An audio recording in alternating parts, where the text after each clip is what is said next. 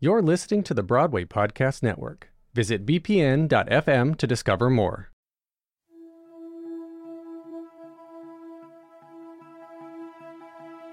You're listening to Smashed from The Ensemblist, the only podcast that shows you Broadway from the inside out. I'm Aaron Albano. And I'm Mo Brady.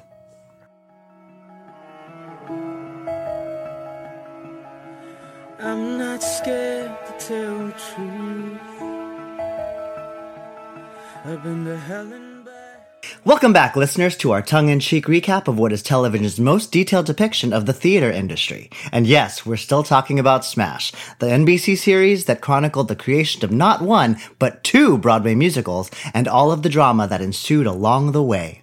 We're going back episode by episode to see how this supposed love letter to Broadway has held up over the last decade.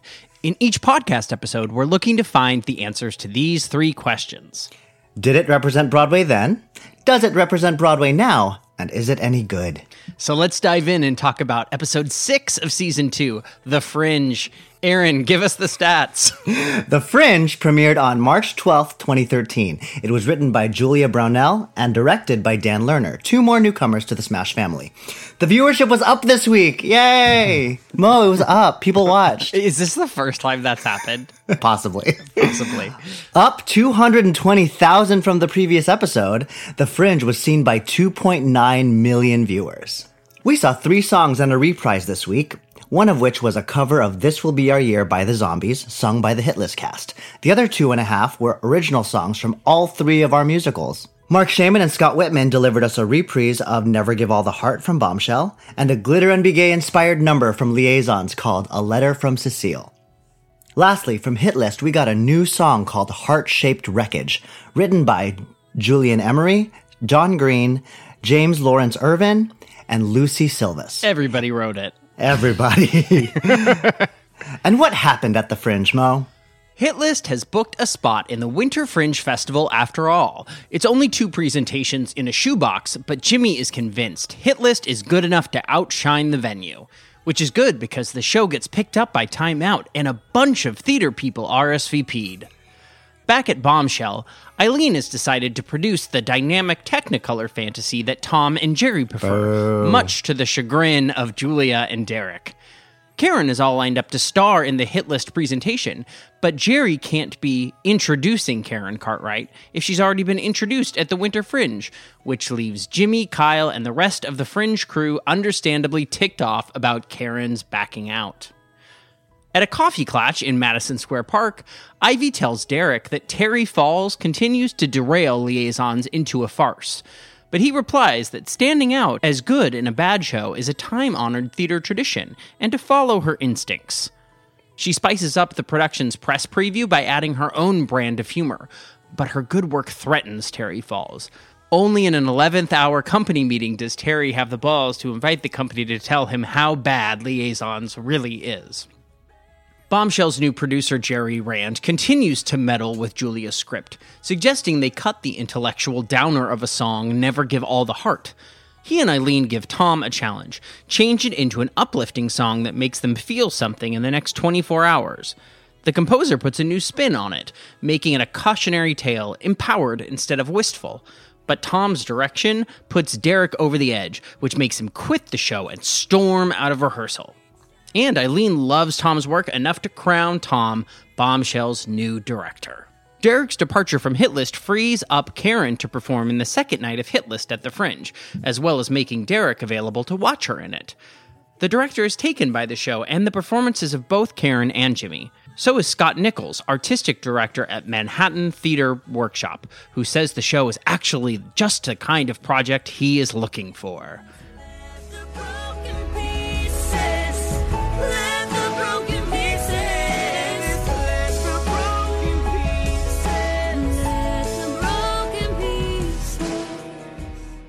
Hello, it is Ryan, and we could all use an extra bright spot in our day, couldn't we? Just to make up for things like sitting in traffic, doing the dishes, counting your steps, you know, all the mundane stuff. That is why I'm such a big fan of Chumba Casino. Chumba Casino has all your favorite social casino style games that you can play for free anytime, anywhere with daily bonuses. That should brighten your day a little. Actually, a lot. So sign up now at chumbacasino.com. That's chumbacasino.com. No purchase necessary. Group. Void were prohibited by law. See terms and conditions. 18 plus. It is Ryan here, and I have a question for you. What do you do when you win? Like, are you a fist pumper? A woohooer, a hand clapper, a high fiver. I kind of like the high five, but if you want to hone in on those winning moves, check out Chumba Casino. At chumbacasino.com, choose from hundreds of social casino style games for your chance to redeem serious cash prizes. There are new game releases weekly, plus free daily bonuses. So don't wait. Start having the most fun ever at chumbacasino.com. No purchase necessary. VGW Group. Void were prohibited by law. See terms and conditions. 18 plus. How'd you like this episode, Mel? Um, it wasn't my favorite, but Okay. it's getting us somewhere. Sure. What did you think? I would agree with all of those words. Not my favorite. Getting us somewhere. It's like an interstitial episode. I mean, it's making me very passionate. It's making me very, it's giving me a lot of visceral reactions. I want to kill Jerry Rand. You know, I'm thinking back. I'm thinking back to your musical synopsis. Mm-hmm. I feel like liaison songs are just a giant detour from the trajectory of this piece. Well, I was of wondering under- because because I remember last episode we did we say it wasn't a musical? we thought it was a play. Both of us thought it was a play, and then I'm remembering when Ivy was auditioning for it, she went to Tom's house to ask for the cast recording, and I was Yeah. like, "Oh, this is a musical. Cool." This is a musical. They've been telling us it's a musical the whole time, and yet and I just didn't. Um, I loved the song. I thought the song was very. I mean, it showed a. It showed Megan's range. B. It showed a style of music that I don't think I've ever heard Marc Shaiman and Scott Wittman write before. yeah, sure. It was definitely Sure. an, a, another moment of like the show sort of telling us she was really, really good, which she was, but it definitely projected that like she brought the house down with one foul swoop. Yes. Yeah. Similarly to Derek's imagined version of Heart Shape Wreckage, which like turns it into this like incredible production, but in my mind, it's kind of like. mm, I don't know if that's a great song, and it doesn't go anywhere. It doesn't go anywhere. Well, none of the hit list songs really go anywhere, do they? N- no, they don't. but I did love I did love the throwback. What did it look like? It looked like I feel like it was very reminiscent of La Boheme. Oh yeah, At least all the ads for La Boheme. Yeah, because all the ads for the Baz Luhrmann La Boheme had that big red title treatment that looks like the Pepsi Cola sign. Mm-hmm. Smash loves a Long Island City Pepsi Cola sign. Like they are like, Smash is trying to convince us that the center of the theater district is Madison Square Park and that the most iconic landmark in New York City is actually the Pepsi Cola sign in Long In Island Long City. Island City. Get off the seven and you're there. So Smash is definitely doing a better job of sort of grounding itself both in New York and Broadway, right? We're getting all of these outdoor scenes in New York City and it's also referencing Broadway in all of these ways, right?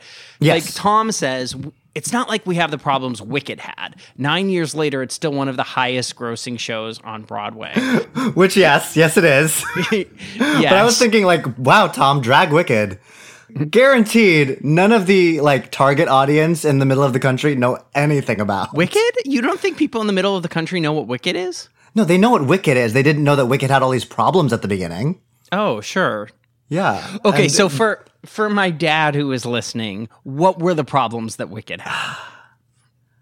I feel like it famously had a lot of problems out of town. Like the show that was in San Francisco was very different from the show that ended up on Broadway. Like the entire um Which Way's the Party number that Fiyero used to have was completely scrapped and became a Dancing Through Life in the Broadway company, in the Broadway show. If you look at Broadway the American Musical, the DVD Oh, documentary on. PBS, um, all of that footage is Which Way's the Party because all of that coverage was from the rehearsals for the out of town tryout in San Francisco. Um, so yeah, so I, I, I, I also remember, like, I think it's the show in San Francisco was a lot closer to the Gregory Maguire novel than the show ended up being. Like, a right, lot, like, which is a lot more political and a lot more sort of uh, dark. Yeah, characters died, like characters went different directions. It was darker and more It was more true to the ta- to the source material. Yes, correct. And I think that Wicked is known for being sort of a teen girl musical, right? It's Yeah. the thing that we see on Broadway now is very sweet and very nice. Yes. Yes. The folklore in the theater industry is that it took a lot of work to get it from a political novel to America's favorite musical. okay. I get I yeah, I can see that. What did you think of this spiced up version of Never Give All the Heart? Do you like it? Uh no.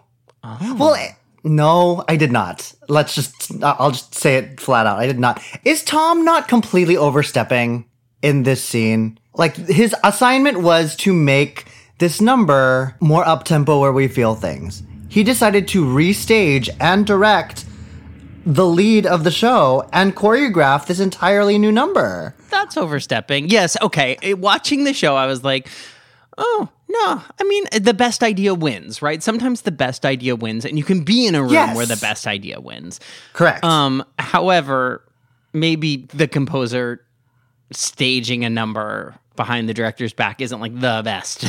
No, and especially like if I was in this room, I'd be like, "Yeah, Derek, good job. You should quit. Get out of this room. This is toxic at this point." If that situation happened in a rehearsal room, would that kind of blow up and leaving the show been appropriate or would it have been an overreaction? well, I think those are two separate things. In my opinion, Derek has the right to blow up, right? Yeah. Tom is going behind his back. Derek has a job to do. He can do that job, right? Mhm.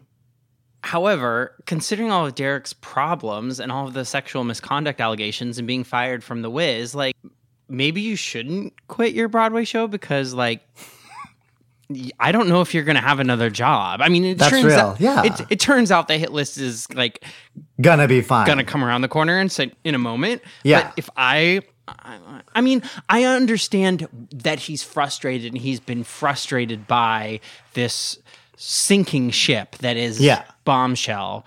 I mean, like what? Like what's the entire episode about? Right? The entire episode is about compromising your art for the crap that's around you. Right? Like this is Ivy's entire plight with Terry Falls. This is Julia's issue with whether she goes to London with Peter or stays with Bombshell. And then Derek's issue is he's watching the show that he used to love be ruined by this newcomer. Newcomer meaning Jerry. And this person that he thought was on board with his vision is clearly not. I guess. So he's at the end of his rope. Yeah, I guess I guess I believe what you're saying that there was a point where the show that they're working on now is not the show that Derek signed up for. Yes, it's a mm-hmm. Marilyn musical, but it is the bright Technicolor, not the dark option. And he just had sort of dangled in front of his face the kind of Marilyn musical he wanted to create. Yes. And it got and then it got snatched from him. Right. Was it sensical? Yes. Was it sensible? Maybe not. Hmm, Look at you. what did you think of the liaisons presentation? It was lush. It was very lush. I have never in my life seen a press day be that well produced. Yeah, I feel like on a press day, people are like, "Oh, I'm gonna dress up cute," or "Let's all wear black." Yeah. but like full costumes and wigs. Wigs. I literally was like, oh, The room is decorated, like all those empty picture frames that are along the outside walls. Like, okay, wigs and costumes, you have to build those for the production, right? There's a Yeah. world where you'd be like, oh, maybe those exist. But the idea that they've created a set for the press preview, I was like, calm down. Calm down, yeah. PAs. And that's where I'm just like, this is for comedy, right? Like, sure. I mean, at least the drama is the drama, but I I feel like Terry Falls is such a outlandish character that I'm just annoyed by him rather than into his storyline. What do you think about. Terry? Re- Rebecca Duvall was this believable outsider coming in. He literally feels like a farce. Mm-hmm. His issues are so out there that I'm like, this doesn't feel even remotely real or remotely authentic. I think also what doesn't ring true for me is there's no voice of reason in the room. There's no producer. You know, No. F- Smash is showing us that the buck stops with the producer and Mm-hmm. that if there is an issue of artistic differences, someone at the top with the money comes in and Yes. says, "We're going to do it this way or the other way." Right? Yeah. That's that's the case with Bombshell. But yet with Liaisons, it's like the lunatics run the asylum. You're like, who's Mm-hmm. in charge here? Literally, no one's in charge, and it feels like no one's in charge. And that's why Ivy's having a meltdown because she's like, wait, I've been here before. I know how this is supposed to go, and this is not how it's supposed to go. Speaking of Ivy, Yeah. what do you think of that time honored tradition that Derek talks about? He says, everyone expects you to be good in a good show. If you're in a bad show, you stand out. Is that real? Uh, that to me feels like Katharine Hepburn in Coco bullshit. Like, like it feels like it's of not only another era, but like three eras before. Yeah, I don't think that carries through anymore. Because, not to drag any shows, I guess we can drag shows because they're dragging shows. Like, what's a bad show that a good performer has shown through in recent memory, if any, in any memory? Carmen Cusack in Bright Star. I feel like many people had problems with the show or thought the show was just fine, but she was like the reason to attend, and she got a, a big bump in her cred in the like her notoriety. industry. Yes. Yeah, but again, fine show's different from bad show. Like this show's supposed to be a garbage fire. Baby, it's you. How about Baby, it's you? Beth Leavel. Beth Leavel was the star of Baby, It's You. I feel like people thought Beth Leavel is good in this. Okay. The rest of it is a mess. But like if we go to wow, we're just dragging all kinds of shows. If we go to what was the um Kathie Lee Gifford show? Scandalous. Scandalous. Scandalous. Like Carolee Carolee Carmello is fantastic, but everybody remembers that Scandalous was a wreck. They don't remember that like Scandalous was a wreck, but Carolee Carmello was brilliant in it. Like that's not a thing, is it? I don't feel that either in the case of Baby It's You or Scandalous that the memory about the leading lady is that they were great. I think the memory is that they floated above the wreckage. Huh. So that's what he's saying. It- it's not what he's saying. So I think what he's saying isn't true. He's Okay. saying you can be Carmen Cusack in Bright Star in a Scandalous. And what, what you and I believe is that you can be Carmen Cusack in a Bright Star, but if you're in a Scandalous, the best you can be is a Carolee Carmello. Yes. We should Okay. all hope to be a Carolee Carmello. I dream of being a Carolee Carmello. I just want to say that there's no one dragging Carolee Carmello, Beth Leavel, or Carmen Cusack through the And mud we're in this only podcast. dragging we're only dragging Scandalous if Kathie Lee Gifford's not listening. Miss Gifford, if you're listening, I love you on the Today Show. Wow. all right, so let's talk about our third musical. Let's talk about Hit List at the Fringe. La Boheme at the Fringe. Let's go. Uh, first impressions. I still don't know what Kyle's doing here, but No, Kyle, I did the book. Jimmy did the music and lyrics. There's no book. Kyle. there is no book, There's right? no But book. I'm like, at We this point, he needs to be the agent for the show. Like, he has the people skills to talk to Jesse L. Martin at a bar. Like, he could be the he, producer. He could be the producer. That too. Well, Jesse L. Martin's going to be the producer, or Well- is setting it setting it up so that he can produce a version of it. Right. But Kyle, I'm like, you did no book. There was no book. What's funny is that Smash doesn't think we're going to notice those things, but really for the last like season and five episodes, it's been telling us this is what a book writer does. This is what a composer does. This is what a director does. It's like If there's any educational value to Smash, I know what you're supposed to be doing, and you didn't do it. you're not doing it right. No. I will say that I like the inclusion of Manhattan Theater Workshop, which is not a real place. Yeah. You know, we have Manhattan Theater Club and we have New York Theater Workshop. This is like an imagined amalgamation of the two. However, I, it does feel more New York Theater Workshop to me because it feels more downtown. That sounds right. There's so many Rent vibes going on. Mm-hmm. Because Rent started at New York Theater Workshop. Am I remembering that correctly? Rent started Yeah. New York Theater Workshop. Peter and the Starcatcher once. Hadestown. It's like the other public theater. Well, it- Basically. it's it's like a scrappier public Yeah. theater. I don't know. I walk into the public theater and I'm like, this is gorgeous. Well, yeah. And when I've gone to New York Theater Workshop, I'm like, this is not gorgeous. Fair. That's real. Not that theater has to be created in gorgeous spaces, but the, it does feel like a sort of scrappier downtown vibe. Mm-hmm. And spoiler alert, the exterior shots for Manhattan Theater Workshop are actually the exterior of New York Theater Workshop. Oh, so, so- it is it is definitely giving you a New York Theater Workshop vibe Oh, so between those exterior shots, Jesse L. Martin, the original Collins in Rent.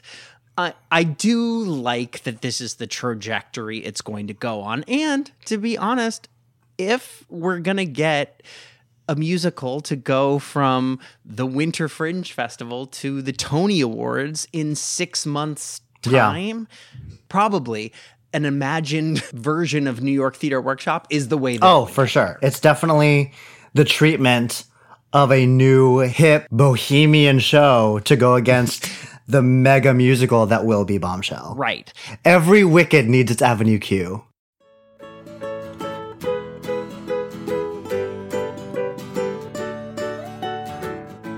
keep up to date with next week's recap, be sure to watch season 2, episode 7 of Smash Musical Chairs. You can find Smash episodes either on the NBC app or at NBC.com. The Ensemblist was produced today by me, Mo Brady. And by me, Aaron Albano.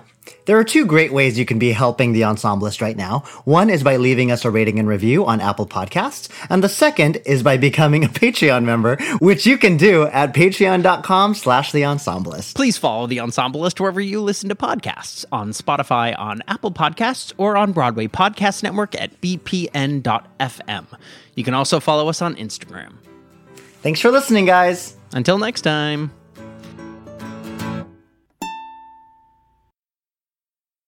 Hey, it's Leslie Odom Jr. here on the Broadway Podcast Network to tell you about the Rise Theater Directory, a program of Maestra Music. Rise is a national online resource designed to connect and empower backstage and administrative and creative theater professionals from underrepresented backgrounds.